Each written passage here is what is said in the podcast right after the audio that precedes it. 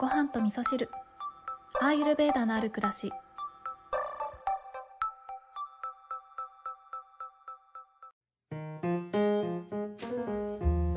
こんにちは、えー今日もお便りをご紹介しながらお話をしたいと思っておりますが、えー最近ねたくさんお便りいただけるようになりまして私の頭も常にフル回転をしていて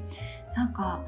なんですかねこのポッドキャストを通じて普通に過ごしていたら出会わないような方々と出会ったりとか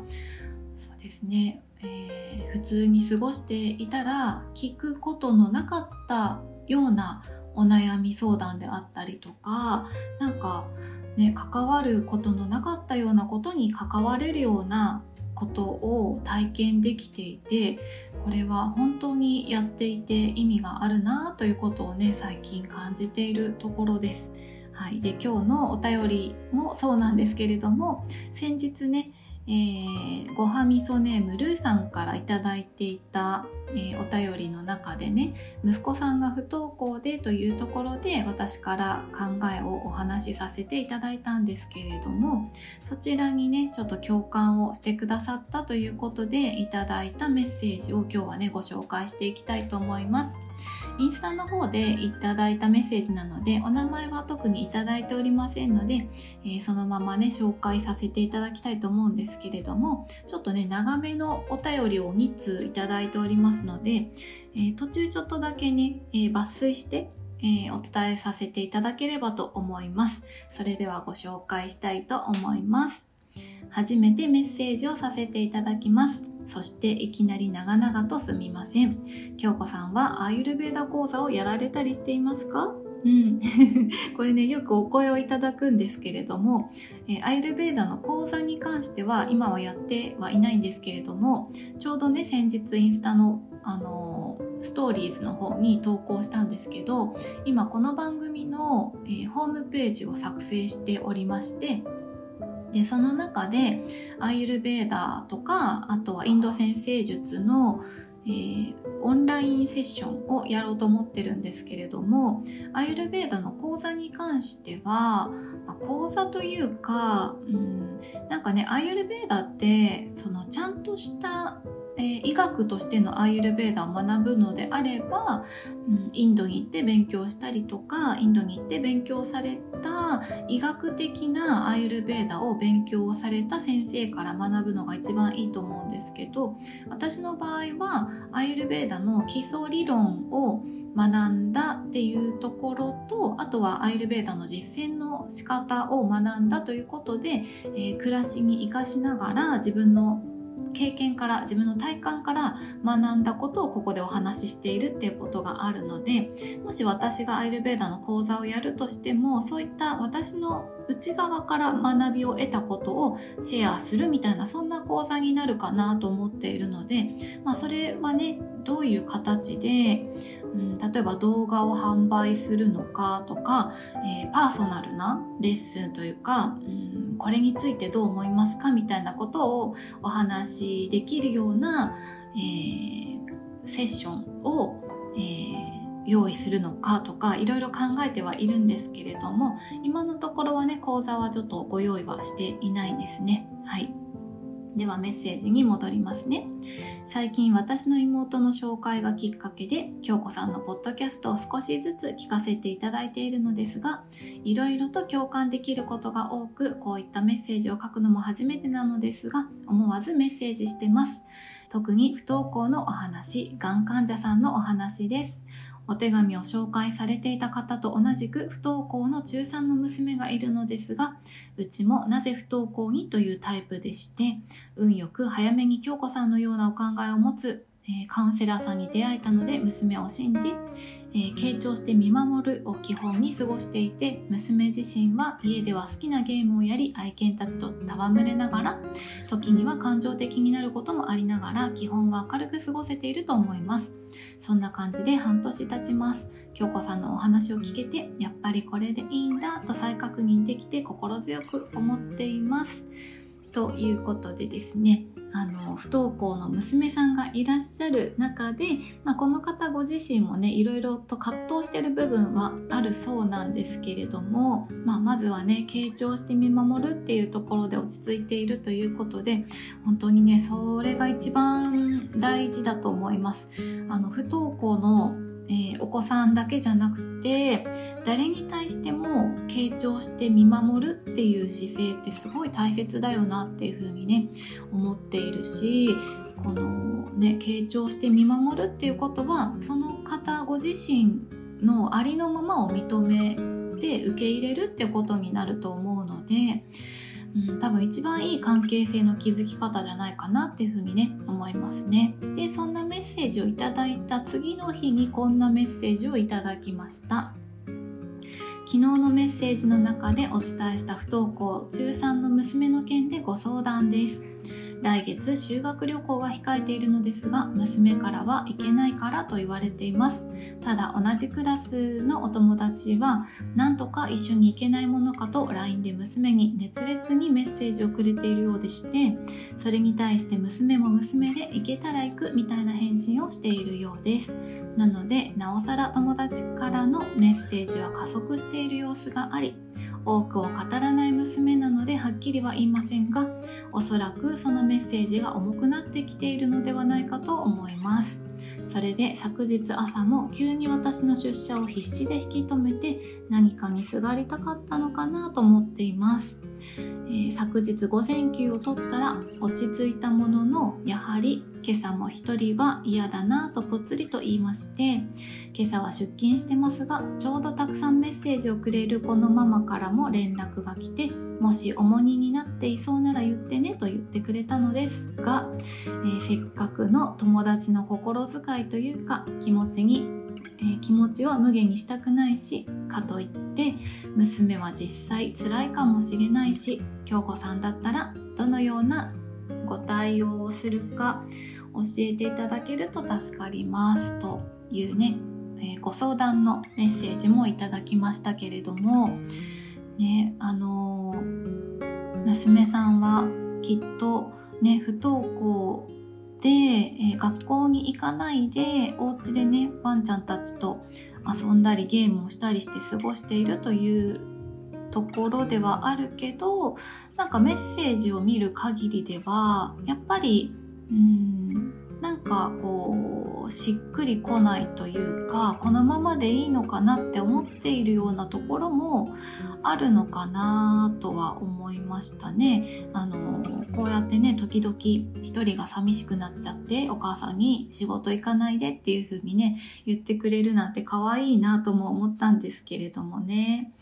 あのお便り全体を通して私が感じたことっていうのはえー、このメッセージをくださった、えー、お母さん側ですね。このお母さんが今すごく不安なんだなっていうことをね思いました、まあ、娘さんも不安なのかもしれないですけどね。なかなかね傾聴して見守るって言ってもそのねうん難しいとこもあるかなとは思うんですよね。うん、で、えー思ったこといろいろバラバラとお伝えさせていただくとまずはお友達がね、えー、修学旅行に一緒に行こうよっていうことでね熱烈にメッセージをくれているっていうことなんですけどそれって何でだろうって思いませんか？私はこれすごくね疑問ですね。本当にお友達のことが大事だったら私だったらね世界で一番このお友達が大切って思ってる友達がなんかねその一緒に、えー、修学旅行だったら修学旅行に行けない状況で、えー、もしかしたら来れないかもしれないっていう風になったらまずは修学旅行行けるのかなってことを聞いてみてで、えー、行き行きたくないような様子であればうん、そうだな本当にその子が大切だったら、うん、私も行かないっていうかもしれないですね。あの修学旅行行かないそっか行きたくないのか分かったって言ってねじゃあ修学旅行の日は一緒にどっかに遊びに行こうよとかねそのお友達のことをね一番に考えるかなって私だったら思いますね。その修学旅行が自分にとってどうでもいいことかどうか別としてやっぱり一番大切なことって何かなってことを考えてお友達に声をかけるかなって思いますね。だから修学旅行に一緒に行きたいっていう熱烈な思いっていうのは本当に娘さんのことを思って言ってくれてるのかなっていうのはちょっと私の中で疑問でした。でここに対してねいいとか悪いとかじゃなくてうん、その本当に相手のことを思って言ってるかどうかっていうのはどこまで相手のことを深く考えられているかどうかっていうことになると思うんですよね。なのでもしかしたらクラスのお友達はみんなで話したりしている中で誰々ちゃんも来てくれたら楽しいよねみたいな感じで盛り上がってじゃあなんとかみんなで来てくれるように連絡してみようよみたいなすごくあの表面的な浅い考えでやってるのかもしれないなとも思ったんですよねね。なので、えー、それに対して、えー、お友達のね、えー、心遣いを無限にしたくないというお母様の気持ちもねわかるんですけれどもその心遣いは本当に娘さんのことを思ってますかっていうことをねまずは考えてみられるといいかなって思いますね。それとそれと合わせてですねそのねちょっと厳しい言い方かもしれないですけれどもこのメッセージをくださった、えー、お母様ですね。お母様はあの結構ね周りの方のことを気にされてるのかなって思ったんですよね。周りからどう見えるかということが気になってるような感じも見受けられたんですよね。だからこそそのねたくさんメッセージをくれている友達に対して、えー、向き合ってあげられない娘というのがえー、自分の中での理想の娘と違うみたいなところを感じていらっしゃらないかなってことをちょっとね思いましたね。あの娘さんの気持ちを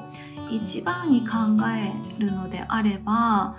うん、娘さんがその、まあ、周りの方を傷つけるとかそういうのは良くないですよ。でもその行けたら行くねっていうどっちでもないみたいな返答をしてるっていうのは娘さんすごい優しい子だなって思ったんですよね。そうてそそのメッセージのやり取りを交わそうとしているっていうところがあってでお母様ご自身は修学旅行に娘さんが行きたくないってことをご存知なので、えー、娘さんの気持ちを、まあ、優先するのであればうんなんかそのお友達がね行こう行こうって言ってるかもしれないけど行きたくないんだねそうだね分かった分かったっていう風に言ってあげることの方が娘さんは安心するんじゃないかなって思うんですよね。多分娘さんはどこに行けば自分の味方がいるのかなっていう感じだと思うのでえー、一番近くにいらっしゃるお母様がね一番の味方でいてあげるっていう姿勢を見せてあげるのがいいんじゃないかなって思うんですよね。でそうやってあの一番自分にとって一番じ、えー、大切なことを優先する時ってあの結構ね周りとの摩擦が起きたりとかあのそうですね、えー、社会的に当たり前とされてることを否定しなきゃいけなくなることがあったりとか孤独になったりすることがあるんですよね。なのでそこに強さを持てるかどうかで大切なものを守れるかどうかっていうことはいろんな場面でねあると思うんですよね。ちょっと話の規模がまたね小さな規模の話になっちゃうんですけど例えば私の場合なんですけどこれ私も結構ねよくやるんですよ。自分の大事なものを守るために社会が当たり前としてることを、えー、自分の中での当たり前にしないってことをよくやるんですけど今ですね私は、えー、ヨガの勉強をしているんですね。でヨガの、えー、クラスは何人だったかな？5人か6人ぐらいいてで、え、みんなでその意見交換の場として LINE のグループをねスクール側が作ってくださっているんですよねだけど私としては私が学びたいことっていうのは私の内側から学びたいことなんですよねなのでいろんな人の意見が入ってきちゃうと自分と向き合う時間がそこで少なくなっちゃうんですよね。で、えー、私は仕事をしながらこうやってポッドキャストを、まあ、ライフスタイルライフ、えー、ワークとしてもう何ですかね自分の人生でやりたいことっていうのをもう的を絞ってそこに集中したくて、えー、過ごしている中でで時間があんまりないんだけどその中で学びの時間というのを作ってヨガのクラスに参加しているんですけどそれプラス、えー、いろんな人の考えを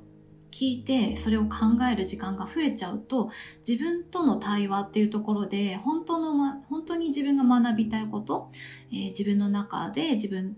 の考えを見つめて自分の中から学ぶっていうことができなくなっちゃうなって思ったので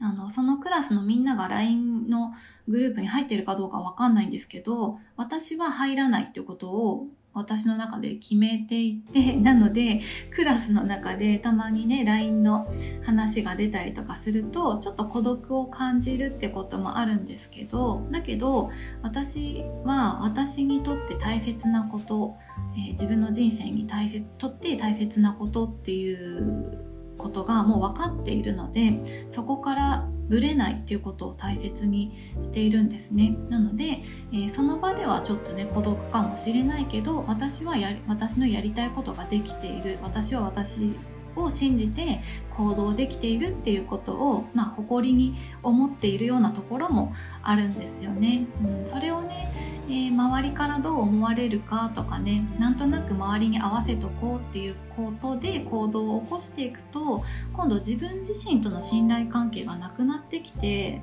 ー、逆にね自分に対する不信感が生まれてきてしまうなっていうふうに思っているので時にはねやっぱりそうやってあの勇気を持った決断っていうのも必要なことがあるよなってあの常日頃からねそういうことをね思っているんですよね。なのでちょっとお便りの方にね戻りますけどこの修学旅行に行くとか行かないとかっていうのも、うん、娘さんにとって娘さんの人生にとって何が一番大切なのかなっていうことあの、まあ、人生にとってというかね今の娘さんにとって大切なことは何かということを娘さんの中で考えた結果行かないっていうふうに思ったのであればそれをやっぱり最優先してあげるっていうことが一番娘さんにとってはその娘さんご自身が自分とのつながりを深めるために必要なことなんじゃないかなって思うんですよね。多分お母さんとかあの仲のいいお友達とかね好きな友達とかから行こうよ行こうよって言われたりとか行った方がいいよって言われてそれに合わせて行きたくもないと思っていた修学旅行に行ってしまうことによって娘さんご自身があなんかまたにまた人に流されてしまった私は本当はこうしたかったのにみたいな感じで自分に対する自信がねなくなってしまうと思うんですね。そうするよりも、えー、娘さんがじっくり自分の中で考えて決めたことっていうのをね大切にされるっていうことの方が今後の娘さんの人生を支えるものになっていくと私は思うので周りからどう見られるかっていうことをもう一切気にせずに、えー、全力でね娘さんの、えー、やりたいことえ娘さんがどうしたいのかっていうことに耳を傾けてあげるっていうことを、まあ、私だったらするかなというふうにね思いながらねえメッセージを読ませていただいておりました。なんかねあのみんなと違うっていうことその自分の娘がねみんなと違うっていうのはすごくね不安になることってそりゃありますよね、うん、あると思います。だってそうみんなとね同じにしている光景の方がね、うん、安心っていうかね、まあ、それが普通だって思えるから楽なんですよ。そう。あのうちのりーちゃんはね犬大嫌いなんで道端でワンちゃんに会うとすごい吠えたりとかするしドッグランとか行くと固まっちゃって一歩も動けないんですけどあの理想を言えばドッグランの中でいろんなワンちゃんと戯れて道でワンちゃんに会ったら「こんにちは」って言ってねクンクンクンクン匂いを嗅ぎ合って、えー、ちょっと遊んだりとかしてみたいなことをしてたらなんかすごく、うん、私も見ていて楽しくなるだろうなとは思うんですけどでもそれはあの犬それぞれなので犬が嫌いなら犬が嫌いでいいじゃないですか。ね、あのそれでいいんですよ。いろんな人がいていろんな犬がいるっていうことであうちの子はこうなんだなって思っていてで、まあ、犬の場合はねある程度しつけとかもあるんですけれどもでもやっぱり本来の好き嫌いとかはもちろんあるのであの本当にね自分のうちの子が一番えー、うちの子の幸せは私が守ってあげたいという気持ちがあればそれに対してね無理強いをするようなことはしなくていいんじゃないかなっていうふうにはね思いますね。うん、今はねその中学生ということでね娘さん中学生ということであの、うんね、一生の中で中学生っていうね時期は本当に短いかなって思うしうん、なんかこの時の経験って一生忘れないようなことになったりとかとかもすると思うんですけれどもでも一生この先生きていく年数で言ったらもうこの先の方が長いのでもしね今回修学旅行一緒に行けなかったお友達と一緒に旅行に行きたいんだったら別に卒業してから行ってもいいんじゃないかなって思いますよね。本当に好きな友達だったらね、うん、なので焦らない